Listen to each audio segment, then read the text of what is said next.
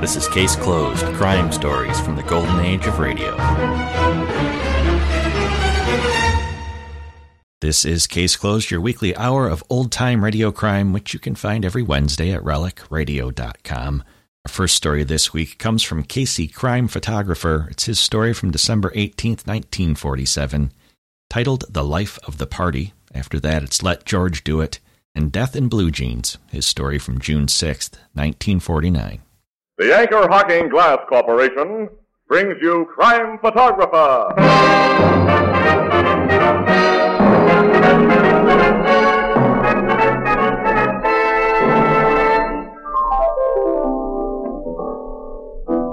Hiya, Casey. Hi, Ethelbert.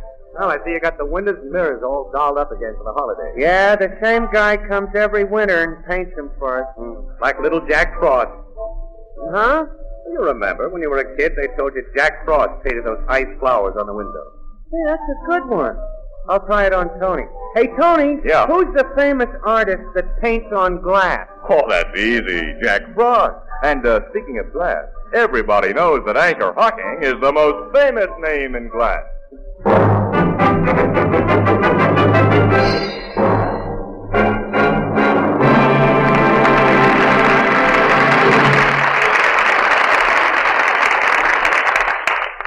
Good evening, ladies and gentlemen. This is Tony Marvin. Every week at this time, the Anchor Hocking Glass Corporation of Lancaster, Ohio, and its more than 10,000 employees bring you another adventure of Casey, crime photographer, a cameraman who covers the crime news of a great city. Written by Alonzo Dean Cole. Our adventure for tonight The Life of the Party.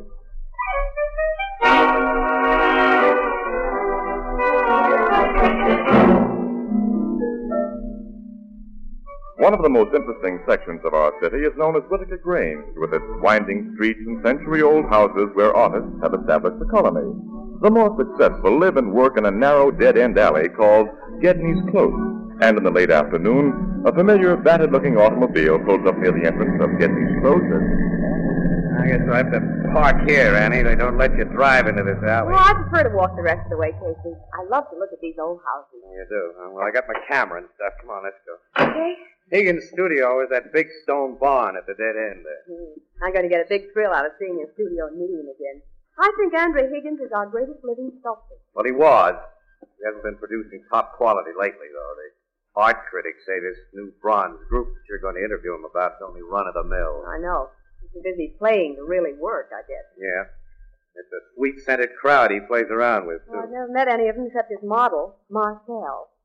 He's certainly no bargain. Oh, wait a minute. Annie. She's the only one who is a bargain. That gal's the most gorgeous brunette I've ever looked at. Really? Uh, well, I mean, of her type, Annie.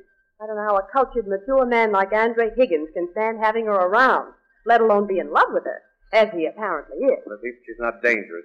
I can't say that for one of Andre's other pals. Who? Blister Hoagland. He's a pal of Andre Higgins? They've seen together a lot. Oh, Casey Blister Hoagland's suspected of a couple of murders. The cops have been trying to nail him for years. How can Higgins associate with a man like that? I don't know. He's a strange guy.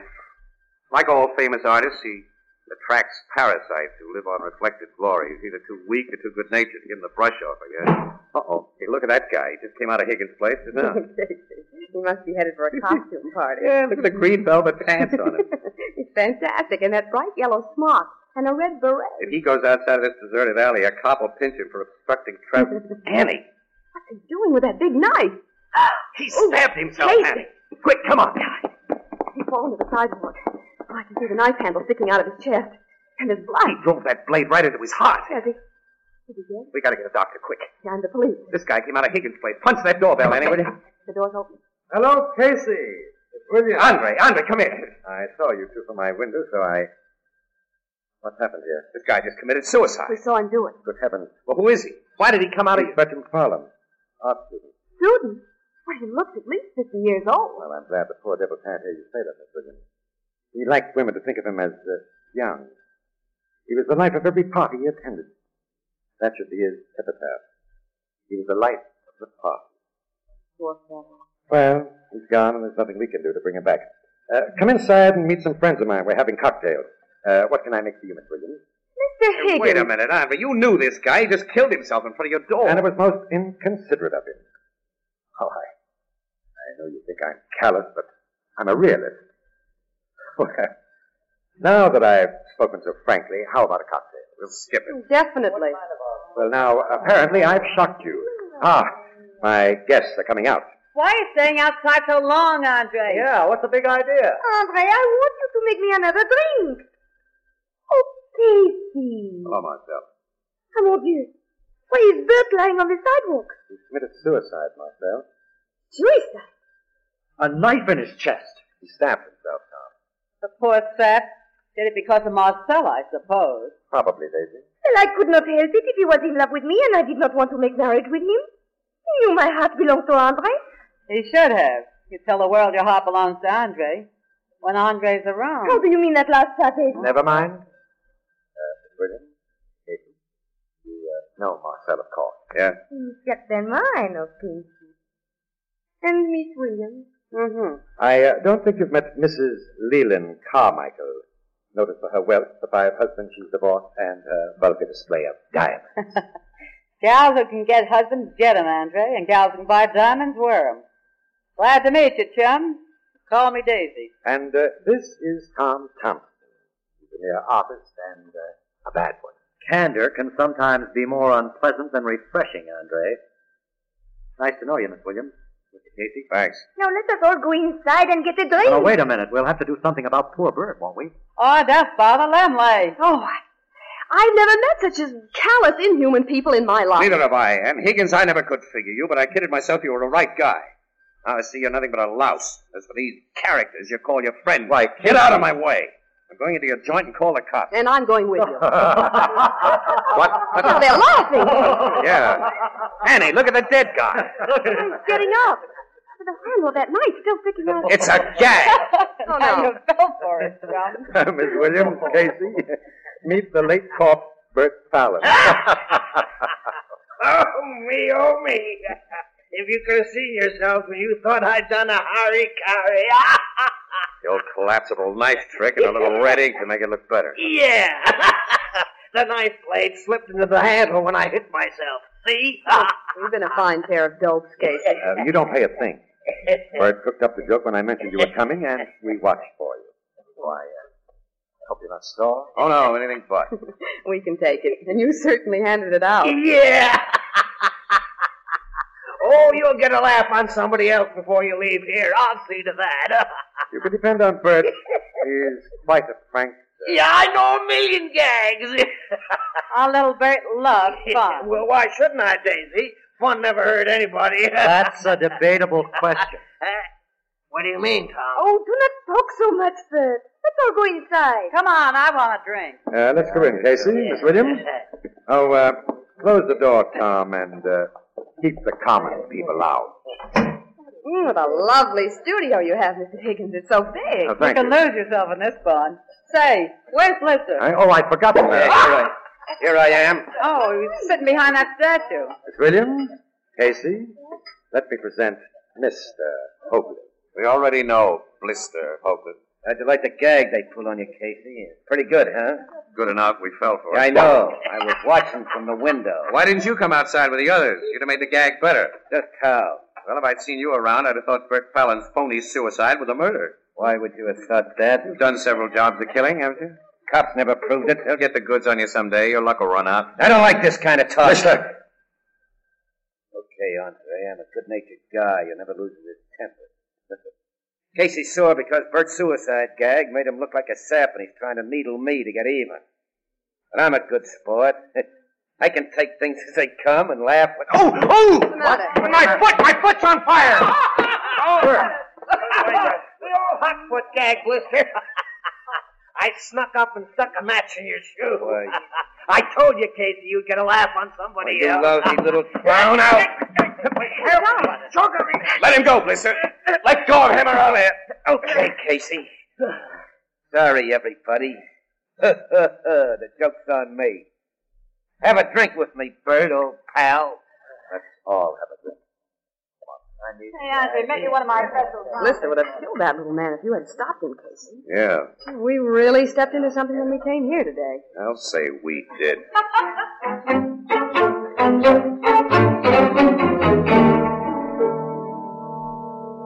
I'd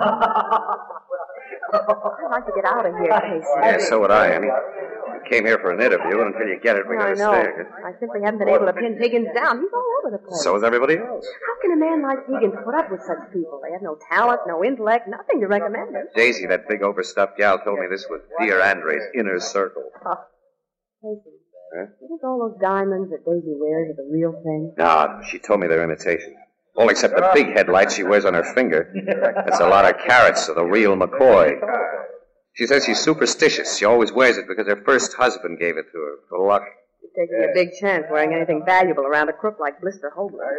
And I wouldn't trust that Marcel very far either. You don't like Marcel, do you, I never met such a phony. Look at her over there, chewing gum like a chopping machine, and playing footy footy with Thompson. Seems to be a little double timing going on with that young artist. She's been Higgins' gal for a long time. Huh. Here comes Higgins. now. Well, what are you two doing there by yourself? Your party sort of wandered away from us, Andre. People do scatter out in this big barn. Uh, come on to the barn. Let me fill your glass. no, thanks. We're working people. I gotta get that story from you, Mr. Uh, Higgins. I know, now you can ply me with questions over the next drink, Miss Williams. Is that a promise? Definite promise. Come on. Well, okay. Hi, Daisy.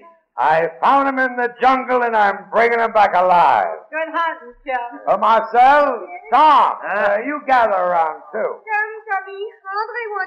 The master's voice. I'm not gonna get that interview, Casey. Not right now. Blister, Blister. what do you want?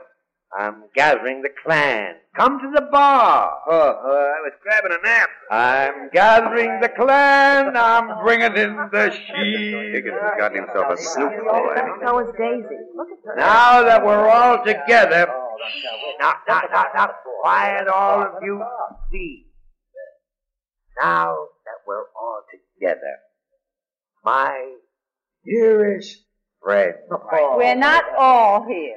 Where's Bert? Oh, yeah, yeah. Now, where's Bert? Oh, hey, hey, Bert! Andre, Bert. Andre, chérie, maybe he's asleep someplace. Do not wake him up. He'd be so peaceful here without Oh, now we need Bert Marcel. He's always the life of the party. The party's better without his kind of life. No unfunny comedy, no practical joke. Tom. Bert's a pal. Yeah, maybe your pal. the last gag he pulled had at me a swell laugh. Your foot still feel hot, Blister? Yeah, that was very funny, Daisy. The way you took it, it was. Trying to kill the poor swerve. Now lay off, will you? Maybe I'd better, knowing your reputation. Well, I gotta find Bert. Bert! Where is hey, Bert? Tony, Tony, while Andre is looking, you fix me a fresh drink. Okay, myself. Will somebody have a stick of chewing gum? Oh, I forgot. Nobody uses it but me. We sometimes get the benefit of it after you've used it. You shouldn't stick the wad of it on chairs. Ah, Fill my glass too, Tom. Here. ow! What's the matter? My ring. My ring's gone. You're My kidding. big diamond, the real one. Well, you had it on me. You were talking to me, Jason. I know it, Casey. I was talking to you and Bert about Bert. He would hold my hand after you left. He slipped it off. Bert wouldn't steal a ring. Well, of course he wouldn't, Tom. It's another of his unfunny jokes. Where is I run? Let me get my hands on him. Don't that hand me a laugh. Oh, shut Oh. up, Lester. Marcel, Casey, Yes, all right. everyone, what's the matter? Come here. What is it? I just found Bert.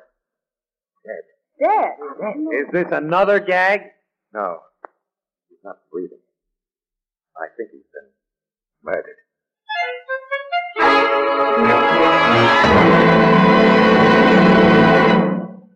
Our story will continue in just a moment.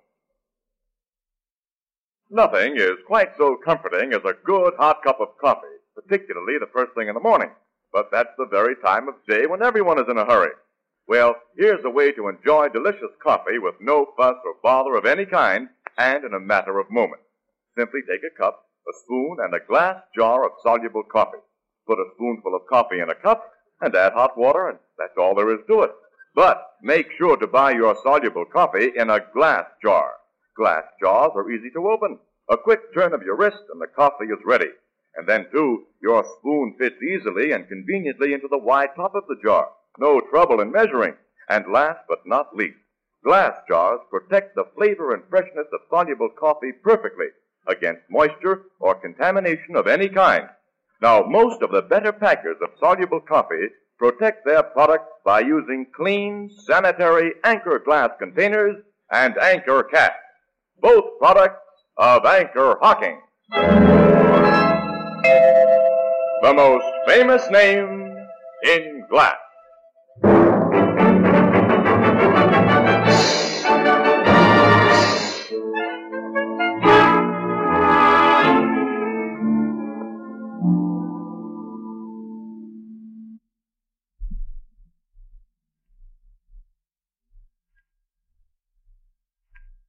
I, I found him lying here, behind the statues. Uh, this is you. See him, Casey. Well, he's dead, all right. A knife through his throat. In just the right spot, Ann, so he'd make no sound. Could have killed him. It had to be someone here, Marcel. Definitely. You tried to kill him earlier this evening, Blister. Don't you point the finger at me, Daisy. You've been suspected of other killings. Now be careful, Tom. You did it, please. I didn't. I swear I didn't. I think the cops will nail it on you. If all of you against me accuse me, maybe they will. But I'm giving them no chance. I'm doing a lamb. You're not leaving Yes, I am. He's got a gun, Casey. Keep away from me, all of you. I'm not taking a rap for something I didn't do. I'm getting out of here. Anyone who tries to stop me gets a bullet. Oh, oh. Andre. Andre, you shot him. One has a right to shoot an escaping murderer. Luckily, I had a gun. Phone the police, Casey. Okay, Andre. Good job of shooting you did. Caught Blister squarely between the eyes.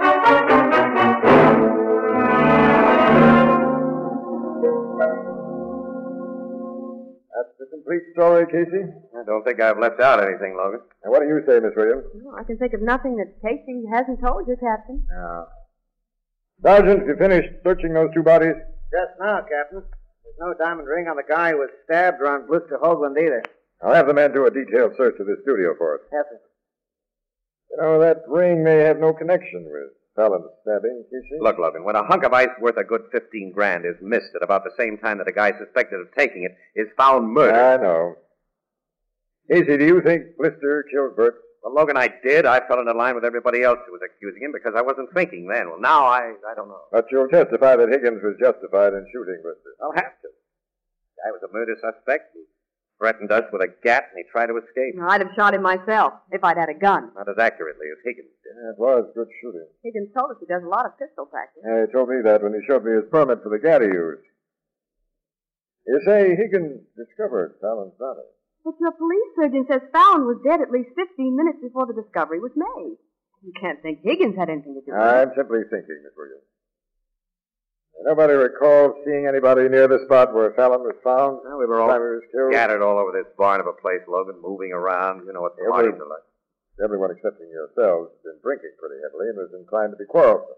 Marcel hadn't had much to drink. Too busy crunching gum. Higgins wasn't quarrelsome. And he was tight. Until he found the body, that sobered him up. Yeah, it naturally would. A Uh, fat gal who lost her ring. She have a lot of dough? A couple of millions, Fallon told him. What about Thompson? Thompson's an art student. He goes in for you know, surrealism, that kind of stuff. Goes for that Marcel, babe. Yeah. Captain, Captain Logan. Yes, Sergeant? Oh, We just found a ring. And the diamond ring? There's no diamond in it, sir. The stone's been pried out. Right out. I see. Here. Yeah. Strong's been forced apart. That's the setting that held Daisy's diamond, Logan. Uh-huh. Now bring the fat gal in here, Sergeant. Bring all the witnesses in here. Yes, sir. Well, this proves that ring wasn't simply lost. And it doesn't prove, but it certainly indicates. And how, Logan? Look, Bert Fallon slipped the ring off Daisy's finger as a joke, but somebody saw him do it and got an idea. And that somebody killed the little guy, took the ring, pried out the $15,000 stone because it was easier to conceal, and he just sat tight. Then, when Fallon's dead body was discovered, it was a cinch that Blister would be immediately suspected and accused of the murder. And if he'd gotten away with his run out, even for a short time, no one would believe that he hadn't stolen the diamond in addition to knifing Fallon. Now, Higgins' gunshot spoiled things for the real thief and killer. Sure, because Blister was killed before he could leave this studio. And your search of his body proves he didn't have the diamond. Now, if your theory is right, it eliminates Higgins and the fat guy. She had no reason to steal her own diamond. Leaves only uh, Thompson and uh, Marcel. Yeah. yeah. Casey, I think your theory is 100%. Thanks, Eddie. All right, it's Oh, Sergeant Flanagan, bring them in. Now, let's go over and meet them halfway. Now, you people sit down. Make yourselves comfortable. Oh, Here's your pet chair, Marcel. Oh, thank you, Tony. Have you found my ring, Captain? Uh, we haven't found your diamond, Mrs. Leland Carmichael. Oh, dear. And they will find it. Oh, I hope so, Andre. You know it's my luck. I'm going to ask a few personal questions, starting with you, Mr. Thompson. All right. Have you any money of your own? That is personal. I can get it from other sources if you don't tell me. I'm an artist. A bad one, many people think, which means I'm always broke. Thanks. What's your financial status, Marcel? Why, I have only what I make as a model and what Mr. Higgins give me besides. What do you give her besides, Mr. um, Higgins? I am. I'm afraid I haven't been very uh, generous with Marcel. that you have, Sherry. $100 a month just for spending money? Give you any diamonds? No. I do not care for diamonds. Any woman who says that is a liar. do not say I di- lied, David. Uh, Pipe down. Marcel, Thompson. Huh? Which of you two has that stolen diamond? Stolen diamond? Which one of us? Bluff won't do you any good. Will you hand it over, or must we search the two of you? Oh, I have never been so insulted. Search me immediately. I demand that you search me. You seem very sure of yourself. Of course she's sure. Girl wouldn't steal anything, Captain. Now, we're going to see about that, Mr. Higgins. Sergeant, send for a matron to search this girl. Right, Captain. Say, Logan, maybe you can save yourself a lot of trouble. Huh? A quick way to hide a diamond would be to wrap it in a wad of chewing gum. Chewing gum? Yes. There's one on the edge of Marcel's favorite chair. Now, let's see. Marcel is the only one here who chews that stuff. I put nothing inside my chewing gum. Now, Uh, someone put something inside this wad. The knife, Logan. Scrape the stuff off. I didn't. I swear I didn't. It's a diamond. It's my I didn't. I didn't. Yeah, we'll go into that at headquarters, Marcel, thoroughly. I'm taking you there now. Oh, no, do not let him, Andre. Help me. Wait. I stole that diamond, Captain. You, Thompson? Yeah. I hid it where you found it. Now, let Marcel go.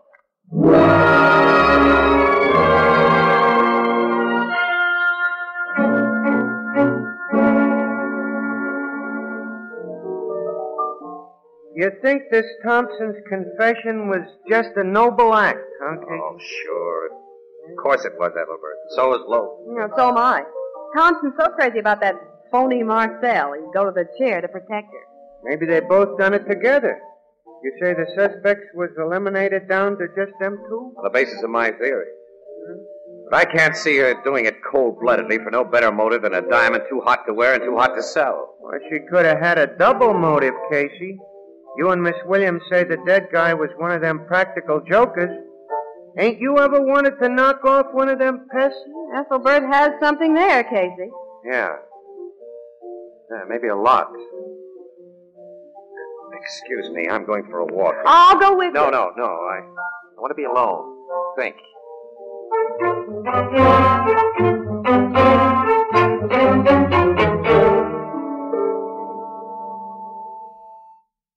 Come in, Casey. Thanks, Andre. Hope I'm not uh, disturbing your work. Well, I'm scarcely in the mood for work after what happened here last evening. Anyway, I went away from the studio until a few minutes ago. I went down to jail with Marcel. Oh. How is she today? Oh, she feels utterly friendless. Even things I'm against her. Hmm. You're trying to help her. You, you believe she's innocent. Naturally. How does she feel about Thompson? The idiot's phony grandstand confession strengthened the circumstantial case against her. Uh, that was the net result of it. Mind if I sit down on her? Oh, yes, yes, please do. Oh, uh, are you paying me this uh, unexpected but uh, welcome visit as a newspaper man or as a friend, Casey? This is a, this is a guy. Oh. Hey, Andre, uh, what's your frank opinion of uh, Mrs. Leland Carmichael, Daisy? Why, uh, all around good fellow? Very uh, superstitious, isn't she? That's very. And so I gathered from her talk about that ring. She kind of got on my nerves last night. She's too common. She's too bossy. Well, Daisy can be a bit trying. Yes, and Marcella, a million dollars worth of looks, and quarters worth of brains. And she'd be hard to take as a steady diet. Now, really, Casey, I- Lister was hard to take, and Thompson and Bert Fallon. But all these people had fastened onto you like leeches. What are you driving at? Just this. You saw a chance to get rid of all of them in one sweep last night, and you took it. You got Daisy's diamond, you planted it to frame Marcel, you killed Fallon, and then Blister, so you could be free. How will you prove this idea of yours? The cops will prove it when I sell them. You haven't done that yet. No. I'll just bring it on you first and see how you'd react. Your face has told me that my theory is good. What does this reaction tell you? I,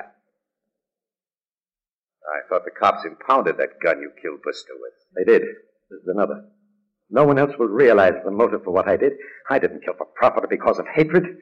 I simply had to be free to the friends who were wrecking my life. They were driving me mad. I was too weak, too cowardly to send them away. Now you threaten my freedom, so I must kill again. No, you don't. You broke out his gun, Sergeant. Get the cops on it. Yeah. Oh, hold on, Captain. Logan, I was beginning to think you'd make your play just a little too late. You, you policemen were hiding it. Yeah. Let ourselves in here while you were visiting Marcel's to jail. Casey, you said you hadn't told anyone. I'll never trust a newspaper guy, Andre. We're terrible liars.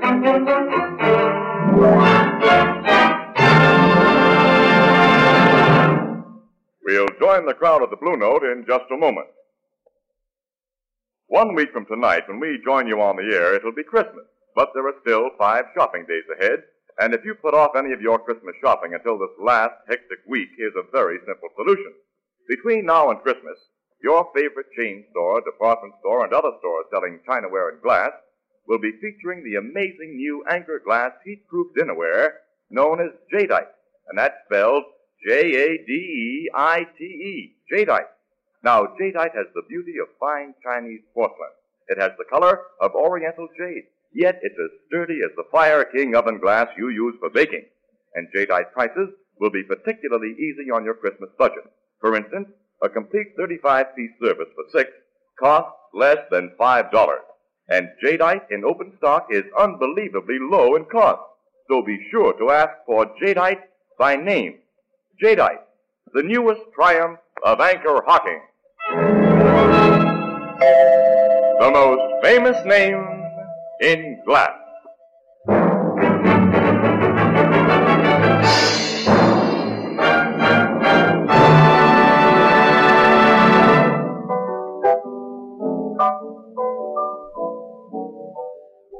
I gave you your notion about Higgins, Casey. You sure did, Albert. When you said everybody would like to kill pests. Yeah, but nobody does kill them. They just say they'd like to. Well, there's always the exceptional person. A fact, naturally, only realized by an exceptional person like uh, Miss Casey. exactly, Miss Williams, and thank you, Miss Williams. You're welcome. Well, anyway, when I when I started to think seriously of pest extermination as a motive, the parts that hadn't fit fell right into place. There's two parts that don't fit for me. Now, what's Uh, that? Higgins killed Fallon, framed Marcel for the murder and robbery, and then shot Blister Hoagland to make the frame stick. That's three pests he figured out of his way, but he wanted to be rid of two more Thompson and Daisy. Well, Marcel was the attraction that made Thompson hang around Higgins' place. Once she was removed, he'd be removed. And Daisy was intensely superstitious. She'd never risk her luck around Higgins again. Oh. I don't approve of Higgins' methods, Casey, but I got sympathy for his feelings. Oh, how I'd like to make a clean sweep of a lot of piss. Good night, Ethelbert. Yeah. Oh, good night, Great.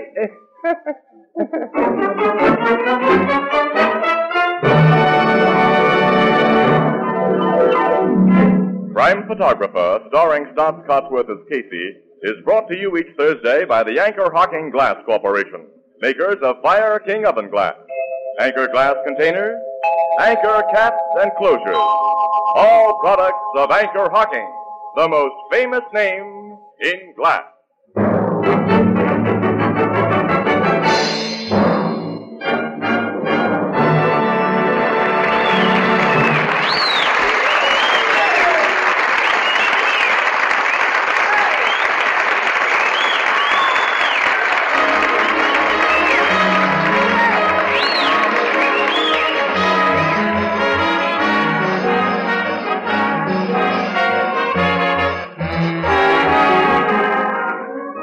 Crime Photographer is directed by John Deep.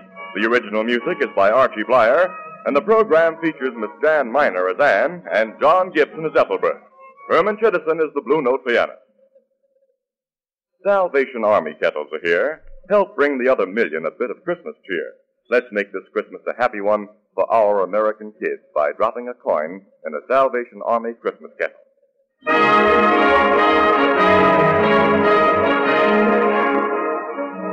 This is Tony Marvin saying goodnight for the Anchor Hocking Glass Corporation of Lancaster, Ohio, with offices in all principal cities of the United States and Canada.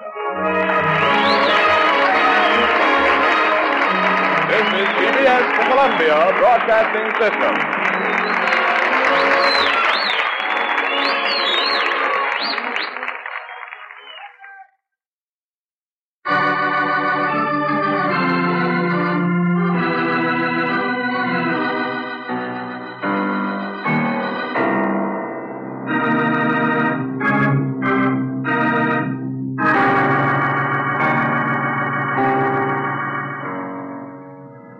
Standard of California, on behalf of independent Chevron gas stations and standard stations throughout the West, invites you to Let George Do It.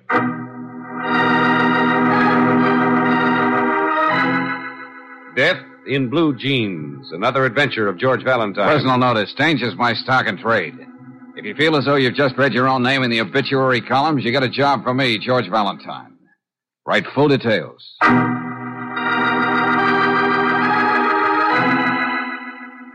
My dear Mr. Valentine, as the librarian in a small motherlode town like Benson Flats, I don't see much of the world, but right here in my own books, I can see murder.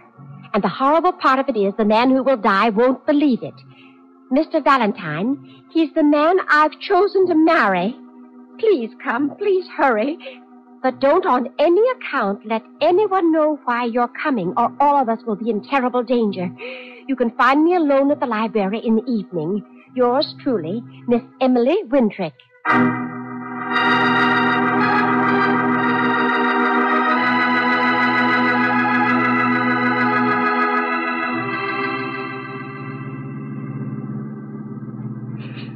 Brr, It's cold. Fresh air, Brooksy, fresh air. You're in the mountains. Oop. Oh, well, you don't have to drive over every one of them, do you? Sorry, Angel. They must have built this road back in the gold rush. Hey, you hear that? Sounded Yeah. like, Hey, George, where are they coming from? I don't know, it's so dark and all these trees. Oh, maybe someone's out hunting. Hey, hang on, Brooksy. Get down, get down. Oh, golly, could you see anybody? Flashes by the side of the road. They were aimed at us, all right. But how could they find out about Miss Wintrick riding to us? And... Hey, George, what's that? That's a roadblock. Somebody's stopping all the cars. Yeah, there's a man with a lantern talking to them. Yeah. Well, he looks official. Maybe now we get the answer. All right, all right, drive on. Wow, good evening. Well, hello, folks. Welcome to Benson Flats. Well, does everybody coming to town get shot at, or were we just lucky? That happened to you, stranger? Don't tell me you didn't hear. It was just around the last curve. Is that so? Excuse my lantern. Got a check. That's all. Well, you don't have to hold that gun so close I can count the notches. We don't aim to hurt nobody, so just step out of the car quiet like. Come on now. You better, George. Okay, Jesse James. Now, do you mind telling me what this is all about? Don't be so far touchy, stranger. Uh, you need me, Pete? Yeah, Dusty, suppose you drive the girl into town. Oh, no, you don't, Frank. stranger, cut it out. Look out, Pete. Guy, gun him. Don't worry. Oh, now look, little Abner. For the if you... last time, stranger. Nobody's going to get hurt unless you want it that way. What do you characters think you're doing? Just taking your boyfriend to a nice, safe place, lady. Huh? The jail.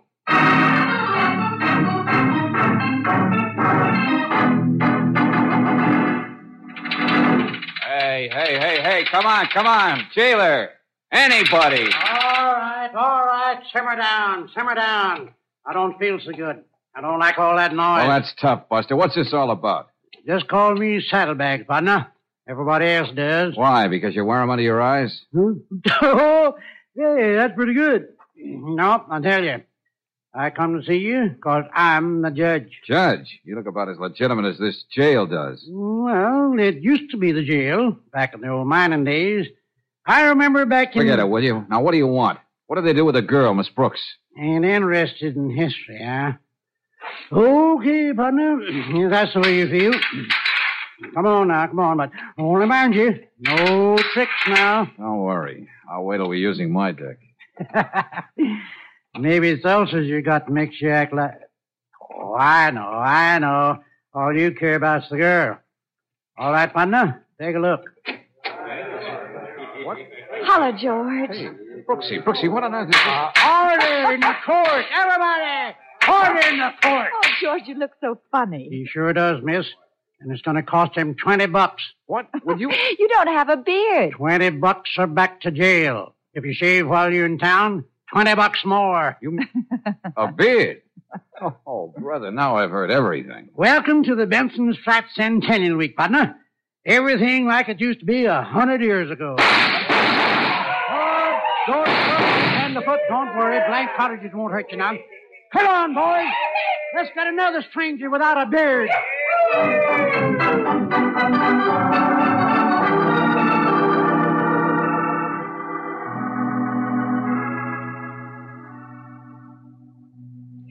Mr. Oh, Valentine. I'm, I'm so glad you finally got here. It took him a little time to count out twenty dollars, Miss Winthrop. Not so loud, please. Uh, does one always whisper in a library, even when there's nobody Oh, around? but there is someone over there behind the magazines. Now, if you'll follow me, we'll go in here where we can talk. But take a good look at me as you go by. Yeah, all right, Miss Wintrick. There. That's why I asked you to come in this evening. Did you see him? Yeah? Tall, grinning, dignified, but dressed in homemade clothes. He looked like he was just staring at those comic books. He comes in here every night. He just sits there. He's trying to be casual, that's all. But then he takes his real books out. Uh, Miss Wintrick, suppose you start at the beginning. Yes, what does all this have to do with the murder you said you were afraid of? He's certainly not the one you chosen. Oh, Well, I hope to goodness not. Uh, but you see, he, uh, the man out there, is Henry Benson. Benson, like in Benson Flats? Uh, yes, it's an old-time mining family. Only Henry's never been in town until the last two weeks. He's, Oh. he's always lived in the hills alone ever since he was a boy. Most people don't even remember there was such a person. I see. He came to visit his brother unexpectedly. His brother, who's considerably more well-to-do than he. In mining? Oh, there, there's very little mining here these days. But his brother is the owner of the big family house and so on. And it's the brother you're going to marry, is it? Yes. yes, saddlebags, Benson. Saddlebags? You mean you and. Yes, yes, indeed, Mr. Valentine. of course, it's, it's still a secret to everyone else, but I, I assure you we, we've already uh, asked each other. Well, how nice. But frankly, I'm a little surprised myself, Miss Winthrop.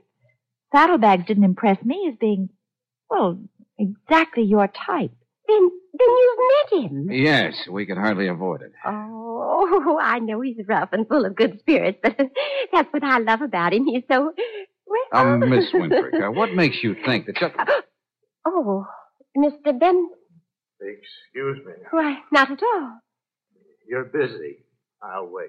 Oh, no, uh, no, no. Uh, Miss Wintrick's just showing us around. Uh, you see, we're uh, magazine reporters covering the centennial. You'll find most of that outside, Uh, mister. did you want me to check some more books out, Mr. Benson? I can wait, thanks. Oh, don't be ridiculous. We still have lots of questions we want to ask Miss Winthrop. Oh, yes, uh, yes, of course. I, I'll take care of you right now. That's uh, quite a stack of books you have there, friend. You must do a lot of reading. And uh, you must like science, Mr. Benson. Huh? Why? Just give me back the book, please. Yeah, sure. Night, Miss Winfrey. Uh, Good night, Mr. Benson. Hey, strange, isn't it? So he's reading an introduction to basic chemistry and Beacon's guide to. Oh, I've made a list of the others he's taken. Here it is. Every book we have in the library on poison. Huh? And it's your idea from that that he's going to poison his brother, Saddleback? Oh, I know it sounds far fetched, but Henry's penniless, and they're the only two left in the family, so he's everything to gain. Oh, but really, Miss Winthrop? Listen, listen, please. Saddlebags has always been as healthy as, as an old horse.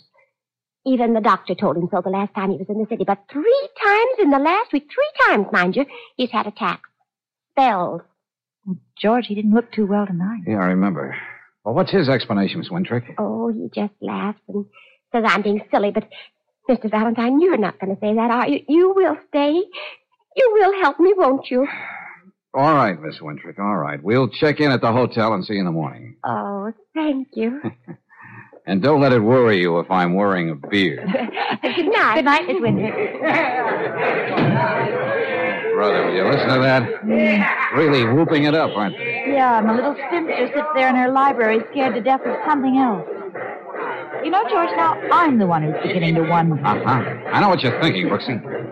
If there is anything to her idea, poison's a funny weapon for any man up here to pick, isn't it? Poison. A woman's weapon. Oh, no, she couldn't. George! I'm sorry, Angel. I didn't mean to Oh, shove so hard. But I think we'll make a complaint to the local sheriff in the morning. What's the matter? There's too much shooting going on here. Look at my coat. Oh, George. Yeah, that hole didn't come from a blank cartridge or from a spinster's imagination.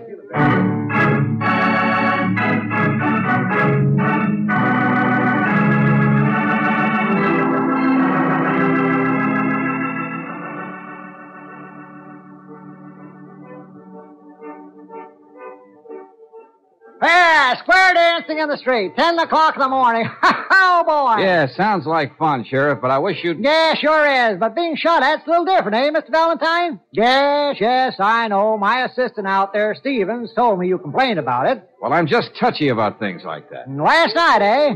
Uh, and your magazine people, he said. Not very good public relations for Benson Flats. You don't seem to take this very seriously, Sheriff. Oh, but you must realize it was just an accident, Miss Brooks. You do now, don't you, Mr. Valentine? Maybe. Uh, Mr. Valentine, you don't impress me as a man who'd be complaining about a near miss. Well, Sheriff, maybe I just want to do a little horse trading. Huh? What do you mean? We forget to advertise the bullet, and in return, you give us some good stories, you know, good local color. Oh, well, now you're talking my language. What do you know about the Benson family, Sheriff? Huh? Benson's? Why? Well, it's Benson Flats. That'd make a good article. Yeah, I can, uh, I can see how you'd feel that way. Saddlebags is certainly a colorful character. No soap. Saddlebags is pretty busy right now, Centennial Committee and all. I'm not sure he'd want to be bothered. I'm asking you, Sheriff. Uh, sorry. Can't help you, Mr. Valentine. Well, what about his brother, the big silent mountain man? They're such a contrast. I, uh, I don't know much about Henry either, miss. Look, we thought there might be something in why he came to town for the first time in years, you know, that's all. Did you? oh, say now. No, no, no. You're off on the wrong tack, folks. What you want is some real color, like, uh, well, like the hang tree Uh-huh. or. Then there's nothing you want to tell us about the Bensons, eh, Sheriff? But if there's, well, if there's any other way I can help, I, I, oh, uh, any other Hey, what's the way. matter? Hey, Sheriff. Oh, Oh, oh, it's nothing. I. Oh. George! Hey, I've got it. Mr. Stevens! Anybody get a doctor, quick! It won't do much good, Brooksy. What? That poison Miss Wintrick worried so much about. The sheriff seems to be full of it.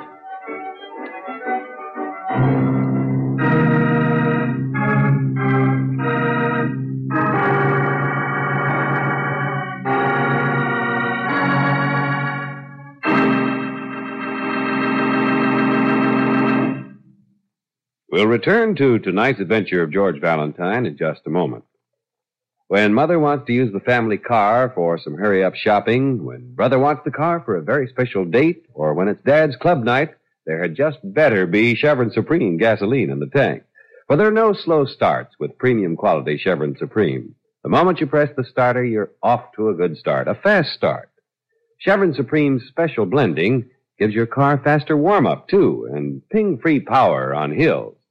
Count on it to get the best out of your car wherever you drive and whatever the reason. You see, Chevron Supreme's climate tailored, specially blended according to the time of year and to each different altitude and temperature zone in the West. For today's high compression engines, you can't buy a better gasoline. Try Tankful tomorrow. Get Chevron Supreme at standard stations and at independent Chevron gas stations where they say and mean we take better care of your car.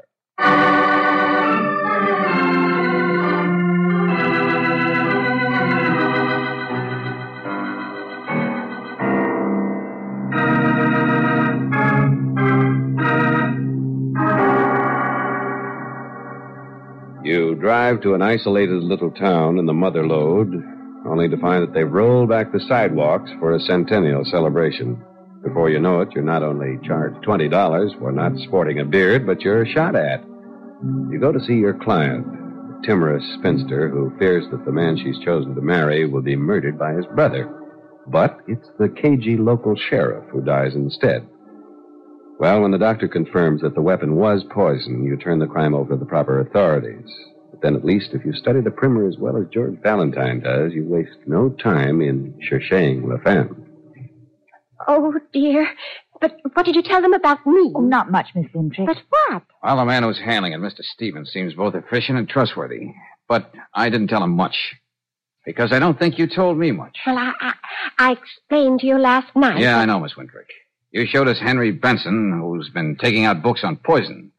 But you gave us no reason why you were so sure he was thinking of murder. But I told Come to think of it, why all this secrecy in the first place? Yes, everything's secret, even your engagement to Saddlebags. Oh, stop it. Stop it, both of you. Now, look, Miss Wintrick, I'm afraid you'll have to trust us a little more. Oh, I, I'm so confused. The poor sheriff dying. and- Oh, dear. Please, we just want to help you. Did you ever see what happens in a gold rush? Gold. You, you mean somebody's actually. I did, Mr. Valentine. Right here in my own library, I found gold. Go on, go on.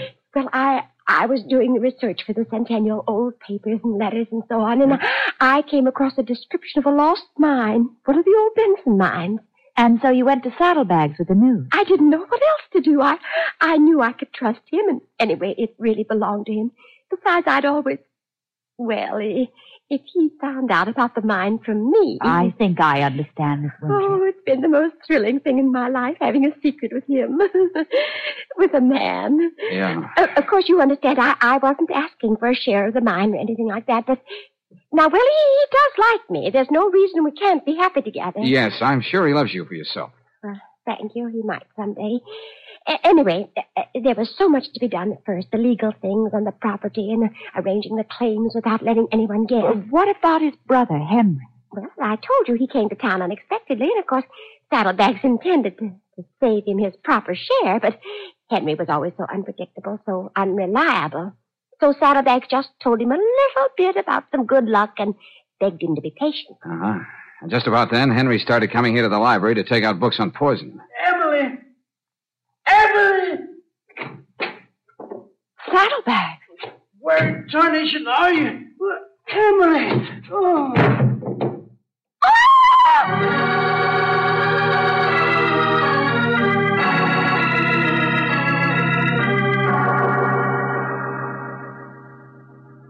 Now, now, come on now, Saddlebags. The doctor said you should keep drinking this. Come on. No, Mm, don't taste good, Miss Brooks. Yeah, I know, I know. Why can't I have some whiskey? You'll have no such thing, Saddlebags. No, blast your skinny soul, Emily. Okay. That's better. Come.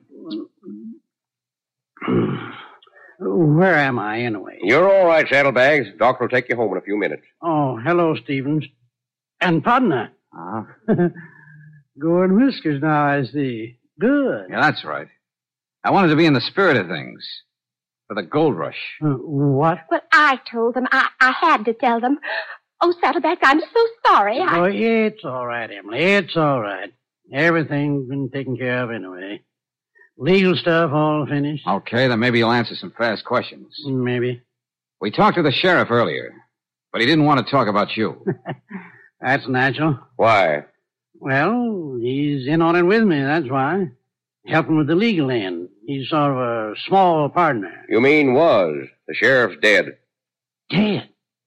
But, but he stopped by the house just after breakfast for a little. sheriff was poisoned. And he ate breakfast in a drugstore. We checked. Oh, Who's we? Uh, Him and me and. And Henry? Told him all about the mine this morning. Figured it was time to. Then he poured the drinks. I know he did. He must have. Oh, shut up, Emily. No, he didn't. Only, come to think of it, he didn't take one either. They said he'd wait till later. You know where he is now? No, darn it, I don't. Look, uh, Stevens, he's a Benson, and I don't care what Emily Hey, thinks. saddlebags. The doctor said you had more poison in you than the sheriff. Now, come on. You've got a pretty good idea where he is, don't you? Why don't you spill it? All right. Heading for the mine, of course. A little while after the sheriff left the house, I went into my desk to look up the papers. Yeah. Only when I opened the desk, I saw the old original letter telling about the location of the mine was missing. Yelled for Henry. He wasn't anywhere in the house. Well, I thought maybe Emily had it. I was on the way to the library to ask her when the pains got me. Okay, Saddlebags. Thanks.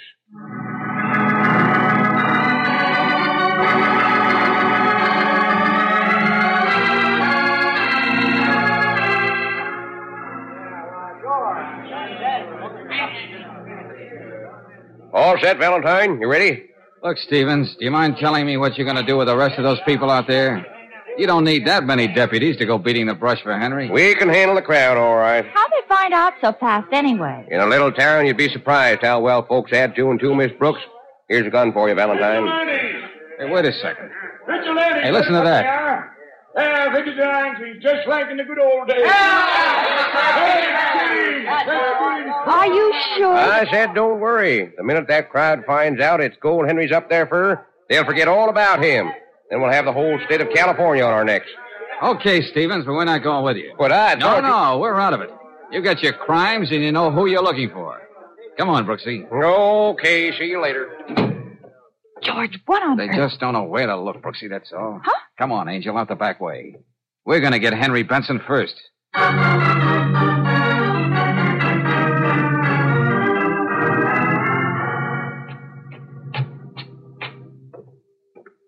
Say, this must have been quite a place in the old days when it was kept up. Take it easy, Angel. I don't know exactly what we're going to find, but I think we'd better go in without knocking. Hmm. California hospitality. Well, here goes nothing. Mr. Benson? Mr. Benson! Well, George, it's only a hunch Henry's here anyway. It's only. Let's. That's upstairs. Come on.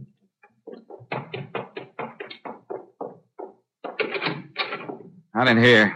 This room, George. Yeah, there he is, all right. Oh. Not again. Yeah, afraid so, Brooksy. More poison. Look, George, he's still holding a bottle. Come on, get his collar loose. Must have just taken it a few minutes ago. George, the bottle's even marked. Penciled on the whiskey label. Special bottle. I guess that's it, all right. Exhibit A. Now, look, Brooksy, there's got to be a phone. Or if there isn't, take the car. and yeah, be I sure- know, I know, George. How about that? Right in your pocket, huh? The old mine letter. Saddlebags! Doctor! Uh-huh. Doctor, hurry! Hey, hurry up here, will you? Come on, get up here. Yes, coming, I'm coming. what is it? Got another customer, Doc. Well, looks like he paid his own bill, don't it? Henry! Partner, what happened? All right, clear out of here, all of you. Go on, out of here. Get out. Can, can he do anything? Can he save him? I don't know, Saddlebags. Henry must have seen all the excitement in town. He knew everybody was out to find him, so instead of going to the mine, he came back here. Yeah, it looks that way. And then because he knew the jig was up, he drank his own whiskey. I won't believe it. Well, it's what the evidence says. The bottle was in his hand, this was in his pocket. Hmm. The mine letter from my desk. Description of where the mine is. Huh? And nobody could have planted this stuff on him after the poison hit because that only happened a few minutes ago. Anyway, he was the one who took those books on poisoning out of the library in the first place. I know, but don't Buck burn it. up, Saddlebags. Buck up. You're taking this too hard. George is gone. Partner. Sidearms, Brooksy. Only now I've got it. How do you like that, tenderfoot? Little trick I learned from seeing westerns. And I'll bet this isn't loaded with blanks either. And the bullet that just missed me last night came from this gun. Hmm, Partner, what's the matter with you? Your brother didn't leave this house since breakfast, did he? He didn't even know there was a mine to go look at. Well, what are you talking about? You saddlebags, a guy who's so greedy for gold he's got to rub out everyone who owns a share and blame it on his brother. What are you going to do with Emily? Just not marry her? You're out of your mind. You've been working on it for a couple of weeks. You even gave yourself small doses of poison to build up a resistance, so you wouldn't die when you drank it this morning with the sheriff. George. Well, you, you, you just been saying the, the evidence is the letter. That's easy, friend, like the bottle. Just suppose after the sheriff left, you gave the bottle to Henry, knowing he'd drink from it sooner or later. What? And the letter. Suppose you gave him the letter and told him to keep it. Only he never knew what was in it. Just like he never knew what was in those books you sent him down to the library to get. You're not making sense, partner. Henry, he ain't blind. No, but he's a better patsy than if he were. Because you've been keeping a secret for your bashful, backward hillbilly brother, haven't you? George, what are you driving at? that everything that happened does make sense. If you just suppose for a minute that Henry can't read.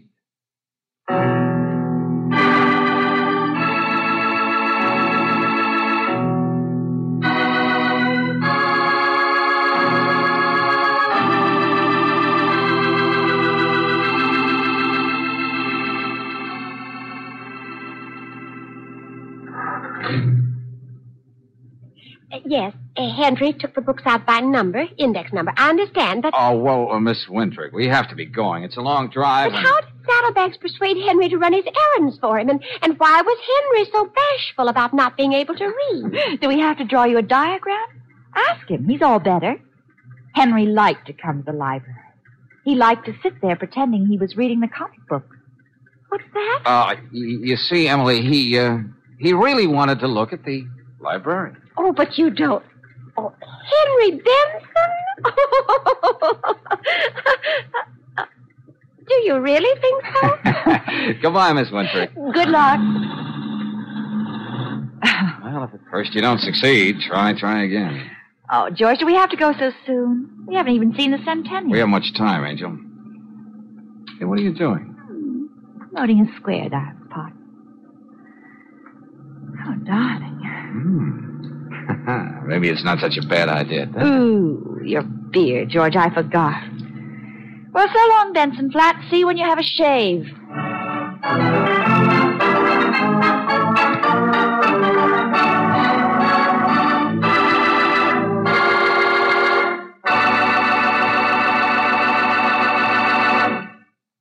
If you're going away on a vacation pretty soon, you're probably figuring out just where you'll be driving each day and how you're going to spend those happy vacation hours. To help you stay on your carefree vacation schedule, why not give your car's engine the extra protection of RPM motor oil?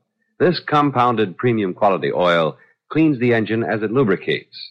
A special detergent in RPM disperses sludgy carbon particles, keeps internal parts cleaner, free of carbon and lacquer deposits. Other compounds in RPM stop corrosive rust, protect the hot spots left bare and exposed to wear by ordinary motor oils. So rely on RPM motor oil to help keep your vacation free of trouble. Remember, the extra protection RPM gives car engines makes it first choice in the West. Ask for RPM at independent Chevron gas stations and at standard stations where they say and mean we take better care of your car.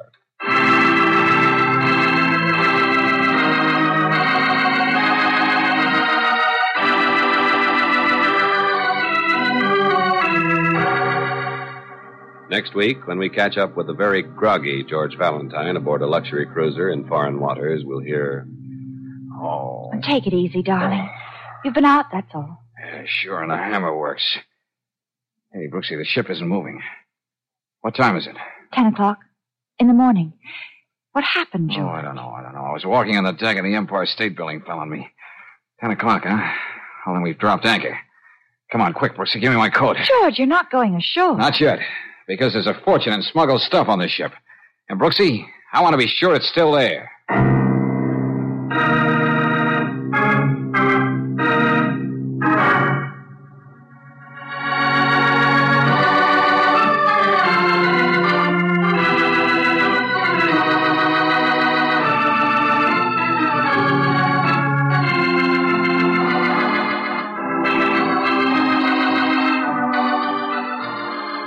Tonight's adventure of George Valentine has been brought to you by Standard of California on behalf of independent Chevron gas stations and standard stations throughout the West. Robert Bailey is starred as George, with Francis Robinson as Brooksy. Let George Do It is written by David Victor and Herbert Little Jr. and directed by Don Clark. Also heard in the cast were Sarah Selby as Emily, Horace Murphy as Saddlebag, Stephen Chase as Henry, Dick Ryan as Sheriff, Ken Christie as Pete, and Jack Mather as Stevens.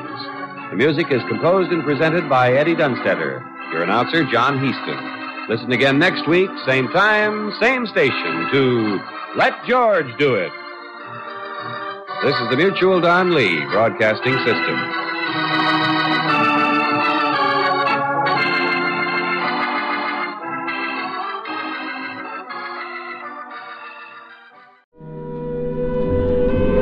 There's more from KC crime photographer Let George Do It, past episodes of Case Closed, and all the other Relic Radio podcasts at relicradio.com.